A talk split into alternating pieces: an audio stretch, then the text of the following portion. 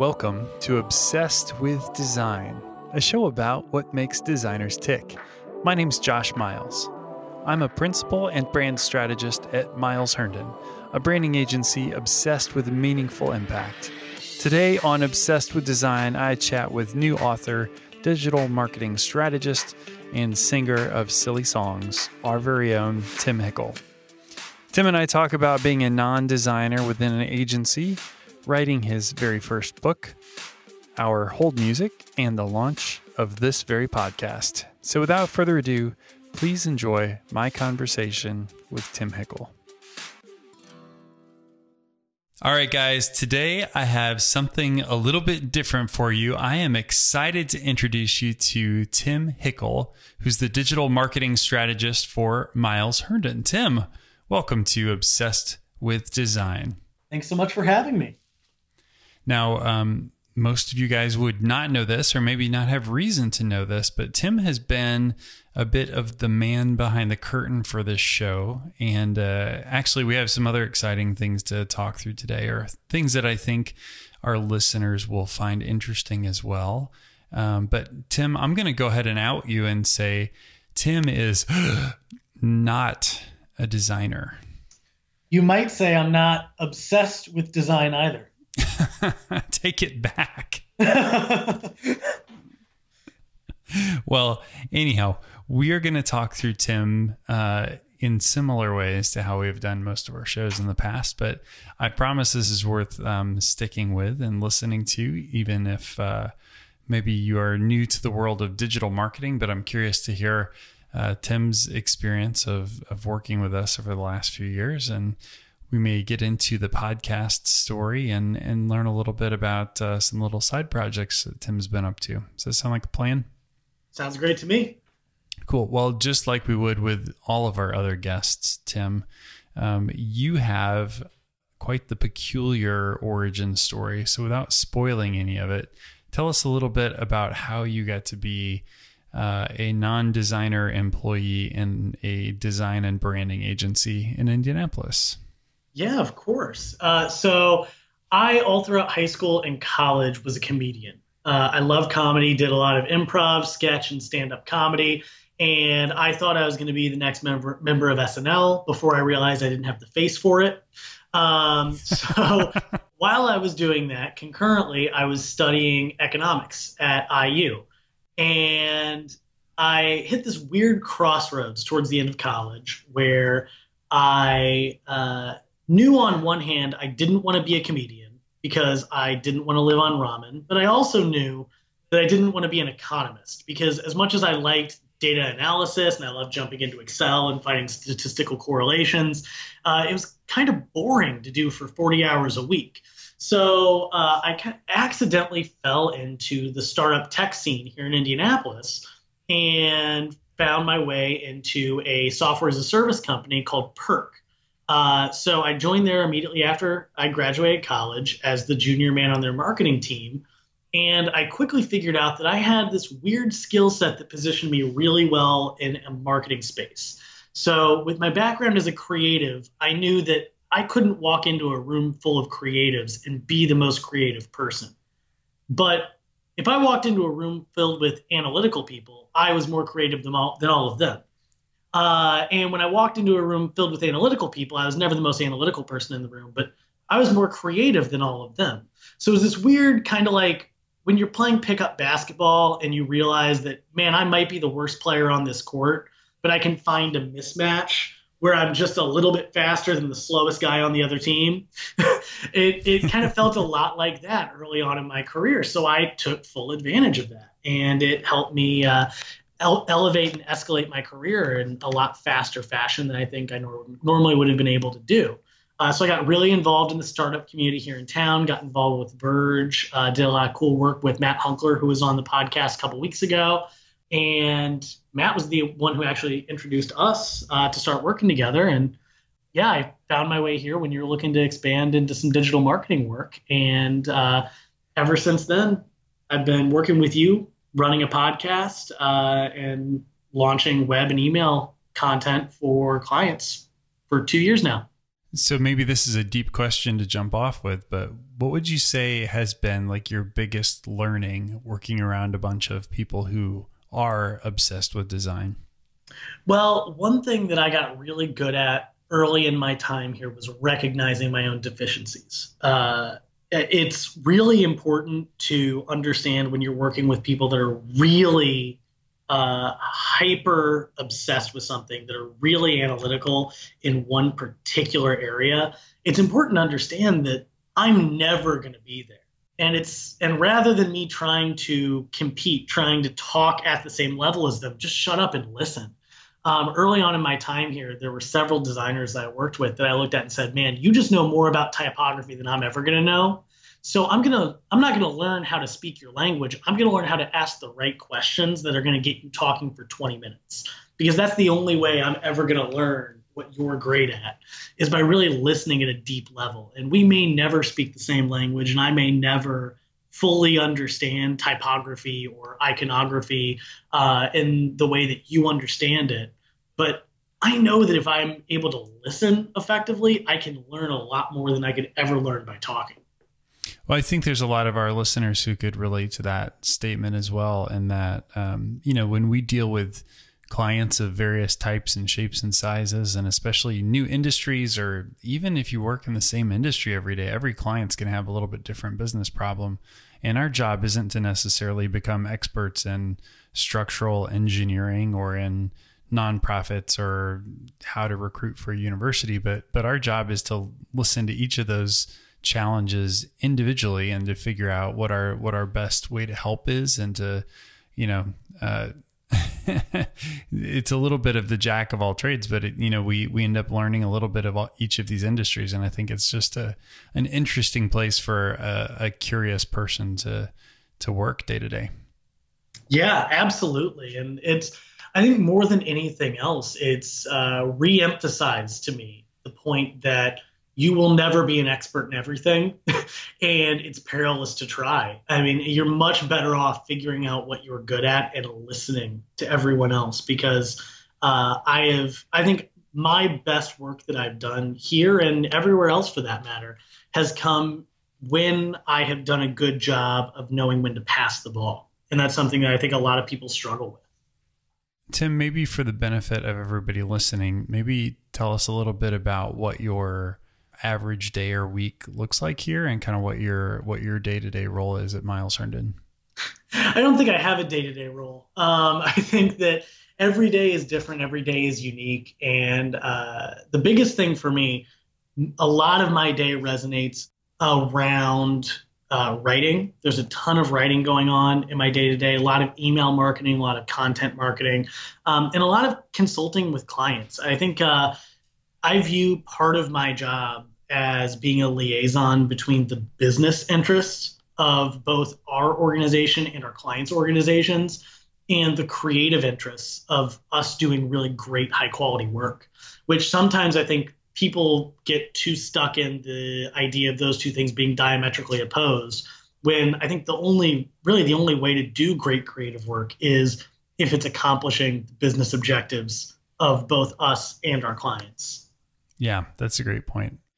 One of the things that you just touched on briefly, and I, I feel like you have a unique point of view in this, is uh, is email marketing. So maybe for the benefit of our listeners, let's talk a little bit about um, your perspective on how to handle those B two B email messages, and you know what to do with the dreaded monthly newsletter. Uh, I, so email marketing is something I'm very opinionated on. Um, I, the phrase I use all, all the time is, you know, I talk about software as a service. I also believe email is a service. So, uh, in the same way that SaaS companies focus on using their software in a service-based model, I think every email marketer, whether you're designing the email, writing the content, or the one that's actually managing the sending and automation of email, needs to be focused on how can we leverage email as a service, as opposed to just a promotional thing that we are sending out and hope works. Um, that's the number one folly of most marketers I talk to that mess with email, is they view it as a, as a communications channel rather than a service that they're providing someone else who has a need for information. So when you receive bad emails over and over and over again, it's not because email as a channel is dead. I hear that all the time. I hear people always talk about email as a channel is dying. Email as a channel is, it, it's not dying. We have more email users today than we've ever had in the history of the internet. That's not going away. That's not trending down. Um, the problem that we have is a lot of people use email as a marketing channel horrendously, and then they complain that it doesn't work. Th- this is true of email design. It's true of email development, and it's true of actual the messaging that's used in email. If you're not focusing every single email around what value am I providing to the uh, end user in this email, then you're not going to get results from it. And mm-hmm. uh, that's that's a problem. That's a very real problem. It's a problem that we've seen uh, with ourselves at times. It's a problem we've seen with clients. It's a problem I've seen all around town here in Indianapolis. You know, we pride ourselves on being very good at email marketing here, and that's true of some companies. And some companies, it's absolutely false. So one thing that I challenge email marketers of all stripes uh, to focus on is every single send needs to be packed with value. And if it's not, you don't send it, period. Mm-hmm. So if we um, rewind to where a typical email was coming out from me before you got here, it might have been broken up into a couple sections. I might send it out every two weeks or maybe every twelve weeks. And it really just depended. So there was a great variety in and how often we were sending them, the cadence, if you will. And, uh, you know, those, those sections were typically, um, you know, I might have a little blurb about a blog post and then tease a link to that. And then I might feature like three pieces of work and a few sentences about the client and what their problem was. So when you showed up here, your philosophy as to, uh, maybe the wisest use of that email channel for us was, was quite different from that. So maybe talk us through uh, what you had recommended and, and how we operate email differently today. The I think the phrase that I use constantly with you, uh, and I didn't mean it disrespectfully, but I meant it honestly, is no one cares. And that's something that I use with a lot of clients because no one does care. No one cares about you. No one cares about your brand. No one cares about what, you know, news item you put on your blog. No one, no one really cares. How is that adding value to their life? And uh, it's a really hard barrier for some people to get over. I was very lucky with you because you adopted that immediately. And the quicker people buy into that philosophy, the easier their marketing life becomes. But the sad truth of the matter is it doesn't matter how effective you are at building a brand. It doesn't matter how effective you are at generating leads. If you're not providing value to every person that you touch, no one cares about you. And that's a big fallacy that we have because we as marketers, and especially here at a branding agency, these brands are our babies. I mean, you spend months developing a brand voice, a brand identity, and establishing a visual identity that is unique in the marketplace. And it feels very special because it is. Um, but to the average user, it means nothing until you associate value with it. Once you start associating real value with that brand, all of a sudden it establishes a connection that you can't replace. Um, but unfortunately, too many people do the front end of the work and then don't worry about the back end. So when I took over your email platform, the first thing that we did was we stripped it down to figure out, all right, how can we, if we were selling this as a course, if we were charging fifty dollars per user uh, to get on your email list, what value would we provide? Uh, how do we turn this into something that we believe people would pay not just their email address for, but real tangible currency? Let's hold it to that standard. And once we help, and which, by the way, if anybody wants to contribute fifty dollars who's receiving my emails, I'd be happy to send you a PayPal link or something. Well, once we held it to that standard, it became a lot more obvious what does and does not make sense. You know, once we sat down and we started going through email automation and we said, all right, well, here's a welcome email that kind of gives them an idea of who we are as a company. Oh, would anyone pay fifty dollars for this? No. But when we say, here's an email that's packed with all the best resources on branding that we've ever published, yeah, people might pay for that. And so we broke it into a branding one oh one course and we a branding one oh two course. Um, we allowed people to ask you questions directly in a one-on-one consultative uh, session. Uh, we did a lot of things that were, I don't want to say unique because there are plenty of other smart people in the space doing this, that are exceedingly rare in the email marketing space, because too many people are focused on this very myopic view of uh, how can I create an email that delivers a return on my investment today, not how can I build something that can nurture these email contacts into real sustainable business leads over the course of the next five years. And so the crazy thing is, and I, I know it's not just the email itself, but the crazy thing is not only that we totally shifted this, but the subscriber rate and the um, sort of the open and click through, basically the highly engaged readers um, jumped off the charts. So where, where I thought people were tuning into my email because we had the latest pretty thing that we had made, and it, it turns out they were, they were actually there for the potential for point of view, which is one hundred percent of what they get now as opposed to anything else. Well, and something else we did really effectively was we listened. Um, when we were setting up these automation channels, uh, we listened to what users were doing uh, and we reacted. When we saw that certain emails were getting dramatically higher open rates than others, we said, okay, great, we should be leaning into that content a lot more heavily. And the stuff that people aren't opening or they aren't clicking on, maybe that's something that people don't really care about. Maybe we can take that out. And that's important, not just, you know, people think that's important in an ethereal sense because, oh, we really should be giving customers what they want. And it is, but it's also important in, in, in an actual tangible sense uh, when you look at what email providers are doing. So Gmail is the leader in this respect, because they are the ones who do it most effectively. But it's also true of Microsoft Outlook. It's true of every email platform that is in the mainstream. They use user behavior data like open rates, like click-through rates, uh, like whether people delete or flag or mark as spam. Or if you're on Gmail, you know, there's, there's those little important stars. If someone clicks an important star or drags something over to a folder where maybe they keep important emails, Gmail is tracking all of that by your sender's uh, I S P. So if you are sending a bunch of emails that people aren't opening, aren't reading, aren't clicking on links inside of, um, then Gmail is going to know moving forward, all right, when something gets sent from this I P, it's probably not a good email because I know on average only X percent open that email, as opposed to over here, this other I P sending really, really valuable information, not sending anything to people who aren't highly engaged. I know that they're really valuable because they only send stuff that people open. They only send stuff that people click on. So while I think I like the idea of highly engaged email users because it feels really good for people to be highly engaged, it also makes sense from a business perspective because you're going to be continued to be filtered out by Gmail and Outlook and other email providers if you're not actively paying attention to who's opening what and filtering them out as you go. Yeah, that's a great point.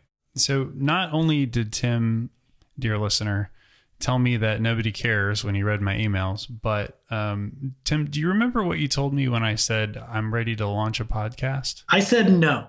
Uh, when you Exactly. When you first interviewed me, you said, I want to start a podcast. And I said, you're not allowed, which is a weird thing to say to a guy that's trying to hire you. Uh, but uh, one of the things that I think has really helped this podcast be successful is the fact that uh, when we launched, we had an effective user base to send emails to. And we had an, a really strong stream of people coming in from organic search. Uh, it was all about building a foundation because the tactic of launching a, a podcast is really fun and exciting. And it's a great thing to do. And now that we've launched it, we've seen a lot of success. I've been really proud of the podcast that we put out. But back when you first hired me, you were ready to put out good content, but you weren't ready to, from an inbound marketing perspective, to put out something that was going to have a large enough listenership to get you in new and noteworthy sections, to get you on the top fifty charts on iTunes. Um, we were able to rack up a bunch of listeners because we had a user base we could email to. And because we had twenty-five thousand people a month coming in through the website, just through organic search. I mean, those are the things that once we hit that level, where we were having that level of success, then it becomes a lot easier to launch something like a podcast successfully, that we can have, not only can we interview people like Paula Scher and Debbie Millman, who are incredible design minds, but we can distribute that to a large enough sample of people that we can get that traction and move forward. You know, as a total side point, I'm not sure if you noticed this week, but on Tim Ferriss's show this week, he had Debbie Millman as his guest. So that'll that'll date this episode a little bit, but it's it was kind of cool listening to somebody else interviewing Debbie. So what you're saying is we are trendsetters, and Tim Ferriss is taking after us. Those are the words of Tim Hickle, not necessarily the opinion of Obsessed with Design. Get at me, Tim. Let's go. I'm the real Tim in the podcast game. I always say everybody needs a Tim. What has been your biggest surprise or biggest learning with the podcast? So I think that uh, when we first started the podcast, I kind of assumed that it was going to get really homogenous really quickly, because uh, my exposure to really, really, really talented design minds, like director level design minds, had been small enough that I had kind of assumed you talk to one, you talk to them all. You know, how many different perspectives could you possibly get on on uh, graphic design? I was shocked early on, as I started going through and producing some of these episodes, uh, seeing the real diversity in experiences that come from the world's best designers. If anything, I think that uh, it's proven to me that these experiences are, by definition, heterogeneous, because they have to be. You can't have a unique take on design unless you have a unique experience. And uh, if these ideas really, or if these experiences really were so homogenous, all design would look the same, and it doesn't. So I've been really, really impressed. My perspective has shifted dramatically as I've heard the stories of some of the world's most talented designers. Um, I've learned things in a way that I don't think I could have through gaining my own experience alone. And uh, just so everybody's clear, um, maybe walk us through what quote unquote producing a, an episode looks like and what's involved in, you know, to most people have only experienced a podcast ever from their, you know, from the ears in, uh, and they haven't experienced what goes into getting it on iTunes and, and how all that happens. So maybe at a high level, walk us through what that looks like. Yeah. So we, uh, so what I'm responsible for is a lot of scheduling the guests, finding the guests, getting all that set up, uh, and then uh, managing the workflow of getting, we have a wonderful editor we work with. Uh, so I work with her to get uh, episodes back from her and up on, we, we use a product called Libsyn, uh, which helps us send it out not only to iTunes, but to SoundCloud and a bunch of other uh, syndication partners. Uh, and then taking show notes, getting those show notes up, uh, and then getting it promoted on social media. So there's just kind of a lot of little tiny things, little tiny nuts and bolts that need to just be screwed in that I'm responsible for as we work through the process. Do you have, maybe I won't pin you down to a favorite guest, but do you have any favorite moments from the show over the course of this first year? I think that It's hard. It, it, that's really hard because there are so many wonderful moments. Um, the uh, the interview that really, to me, was the moment that I said, wow, I think we have something really special on our hands, was Sam Vazquez. There were a lot of great mm-hmm. interviews you did, but the interview with Sam Vazquez was the one that tipped me over the edge from this is a good podcast to, wow, we have something really special going on. Um, you know, I talk about those, the divergence in experience, and I think he has one of the most unique stories of anyone we've interviewed.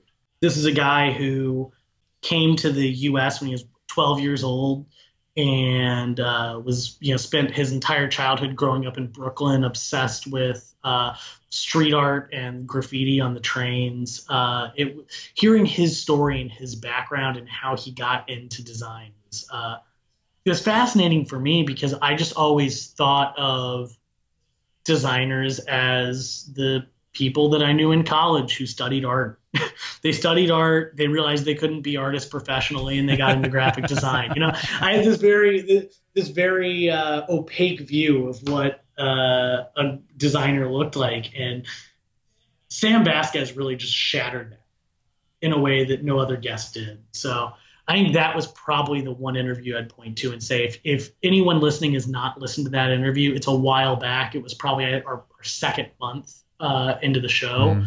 But it's a really good interview. It's a must listen in my book. Yeah, coincidentally, uh, interesting timing on that. Sam is actually moving his family back to New York uh, in the next month or so and focusing on his uh, his fine art studio again. So wow, exciting news. Uh, we did we did not plan this, guys. That was not planned at all. All right. So one of the other things that I wanted to ask you about, Tim, is, I don't know if this is necessarily coming across in the interview, but Tim is is a downright silly guy sometimes and will do things that just make us laugh out loud in ways that that other people don't. But that was a that was a very nice way of saying this is a boring interview, Josh. That's not at all. But I, I don't think the full level of silly is coming across is what I'm saying. And that's okay. But I remember distinctly one day that I was working remotely, and you posted a file to our Slack channel that said our new hold music. And I had my headphones in because I was listening to music while I was working in this coffee shop or whatever.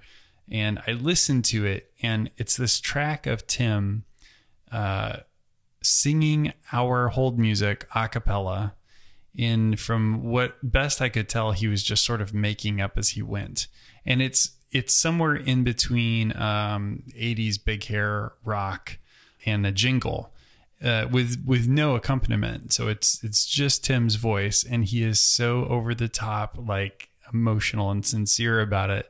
And I was just like in tears in this coffee shop, laughing so hard at a thing that nobody else could hear or know what was going on. To where I was I was seriously a little bit embarrassed that people are going to think there's something wrong with me. but but today, you know, fast forward a few months, it took us a minute to figure out the logistics of this, but that is now our hold music. It is unedited. We, we thought about even adding a backing track, and we thought, you know what, never mind. It's, it's great as it is, but what in the world got into you to record that in the first place? And I guess talk us through your thoughts on using something so crazy as hold music. Well, so I will uh, break form and give you the silly answer first. Uh, so I, uh, because I have a background in improv uh, comedy, I love making up silly songs. It's my favorite thing. It's uh, I don't believe we were put on this earth to take it very seriously. Um, I think it's a really, it's a really grave mistake we all make on a daily basis as we walk around with all these things on our shoulder when we could just be singing silly songs about poop. It really, it, it doesn't matter. No, none of this is matters. We're all going to die someday. We might as well enjoy this.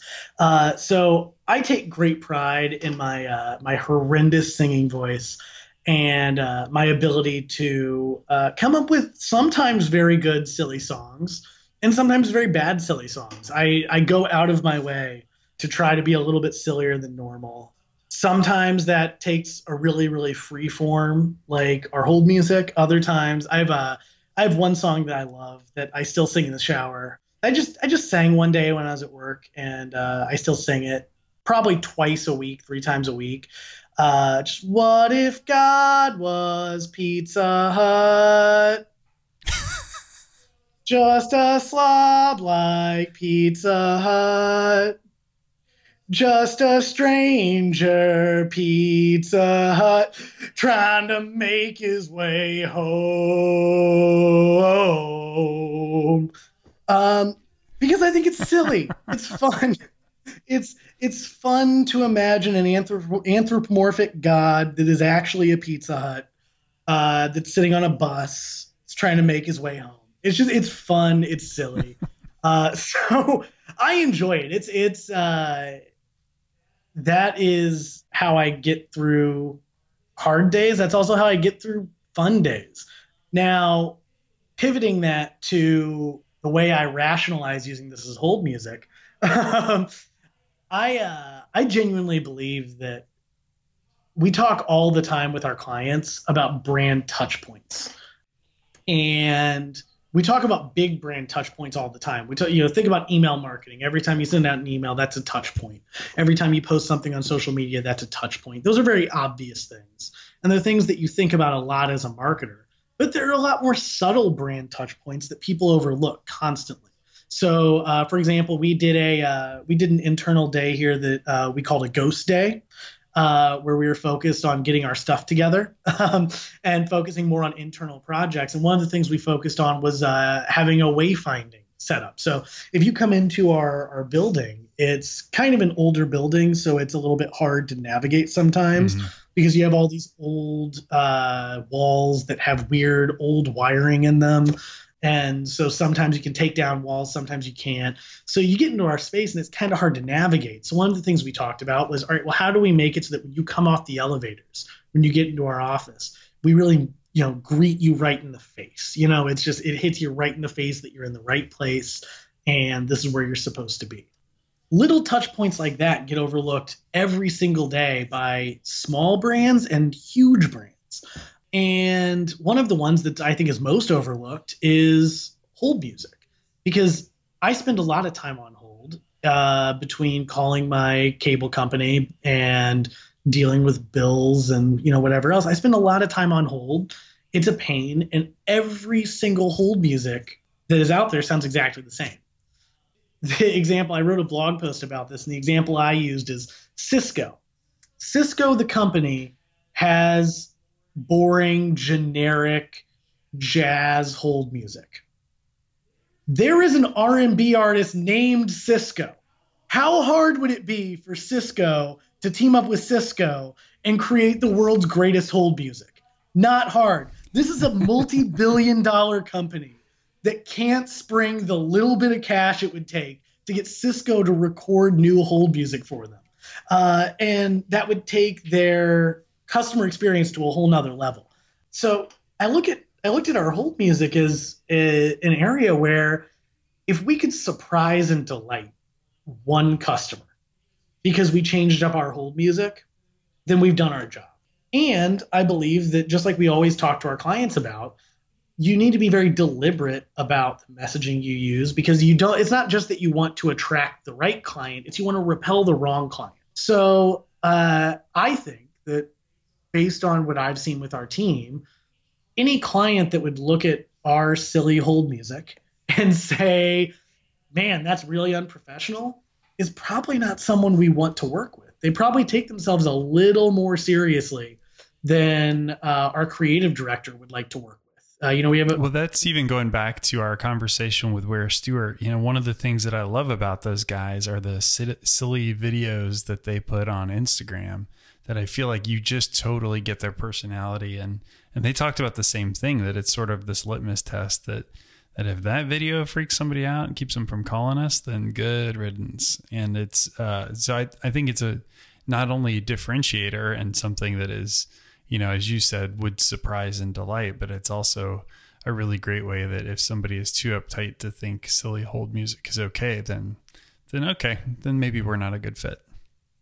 Yeah, absolutely. And it's, and you know, if you're using design as a more broad-based term, you know, if you're really designing every single user's experience from the first time they see your name till the time they make a purchase, you should be deliberate about everything that goes on from point A to point Z. And too many people overlook small things like that, mm-hmm. that could be, I mean, you never know, especially with, you know, professional services firms. I mean, let's think about uh, our average client. We use a lot, we work with a lot of professional service firms, architecture firms, engineering firms, uh, construction firms.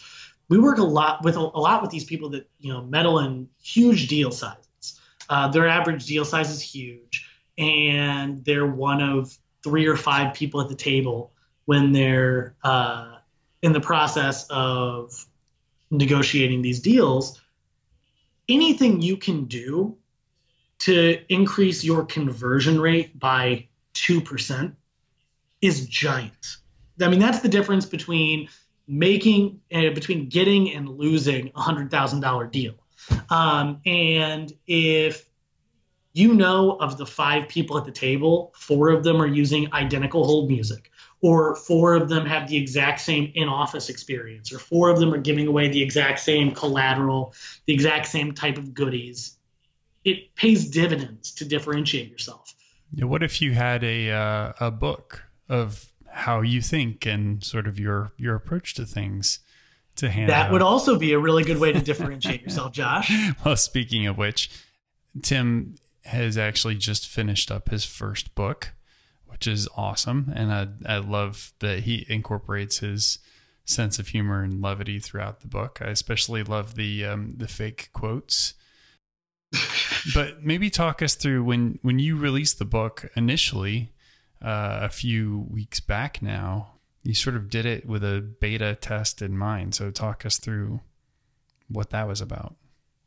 Yeah. So like I said earlier, I got my start in the startup space. And so in that area, uh, there's one book that is kind of everyone's god, which is The Lean Startup. Everyone uses The Lean Startup as their Bible. And for those of you who aren't familiar, it's a great book to read, but it, the basic idea is if you're starting a company, you don't want to invest hundreds of thousands or millions of dollars into developing a product that you don't know if anyone wants to buy. Instead, what you should do is you should build your minimum viable product, or M V P. You should get that to market as quickly as possible. And then once it's in the market, then you ask people, hey, what would you improve if you were making changes? Because, you know, this is just a start for us. This is just a beta test. This is just a beginning launch. Um, we're planning on making a lot of improvements. Uh, what would you improve? And if you made, if I made those improvements, how much would you be willing to pay for this product or service? So that does a lot of things. It helps the market craft your product in a way that makes sense. Uh, and it helps you price yourself a lot more effectively, because instead of you just guessing based on your gut reaction what you want to charge for something, you can hear from the market what they're willing to pay and what they'd be willing to pay if you made changes um, that would make the product a lot better. So I said, well, if that works for products, it probably works for ideas too. So when I initially wrote this book, what I did was I wrote the book. I worked with an editor and a great designer um, to produce my minimum viable product. And I uh, sent out one hundred copies to one hundred different marketers, all of whom my, my criteria was everyone that received this book had to have at least five years of experience in sales or marketing. Uh, and the reason I decided five was the number was because I wanted to crowdsource this to five hundred years worth of experience. So if I could take my process, I can't go out and get five hundred years of experience by myself. That would be impossible. What I can do is I can put all my ideas on paper as to if I was taking over a marketing department today, here's what I would do from beginning to end. And I can crowdsource five hundred years worth of experience in all types of industries, from high tech to low tech, from really large companies to really small companies, from small businesses to startups to publicly traded companies, and get five hundred years worth of experience looking at my methodology and telling me what I should improve. Now, this led me to rethink a lot of ideas uh, that I initially had, but it also helped me catch typos that I probably never would have found, even with, you know, a uh, professional editor and six months lead time to try to crawl through the entire book. So it, I kind of took a product design approach to this, where I decided I'm not going to focus on going up in my ivory tower and trying to be smart. I'm going to get this thing into as many hands as, of as many smart people as I can. And I'm going to find out what I'm doing wrong, because that's going to be the best way for me to get the right answer. Did you get a favorite either piece of advice from writing the book or something that you'd like to pass along to other um, would-be authors about how to jump into that kind of major undertaking? Well, so I was surprised at how easy it was to write a book. Uh, and this is coming from a per- the perspective of a writer. So I write for a living. I write e-guides all the time. So if you've ever written, if you're a marketer and you've ever written a seventy-five page e-guide, then you can write a book. It's a little bit harder. It's a little bit harder than a seventy-five page e-guide. But if you can do that once, you can go write a book. So I, I was really surprised at how easy it was. But there, the thing that I really wish someone would have told me before I started on it is, hey, you should probably, you should probably be working a lot more closely with someone who's done this before, because there are a lot of things that you do not learn until you've done it.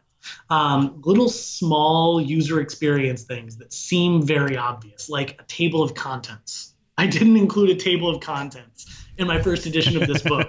And when I, when I held the first copy of it in my hands, I opened the book and I realized immediately that I'd forgotten something.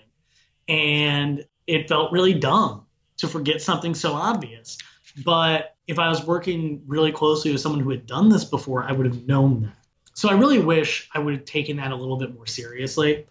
But outside of that, the, you know, my biggest takeaway was, if you have any inkling to write a book, just do it. Just do it. Self-publish. Don't let anything hold you back, because it's not, if you're a writer to begin with, it's not that hard.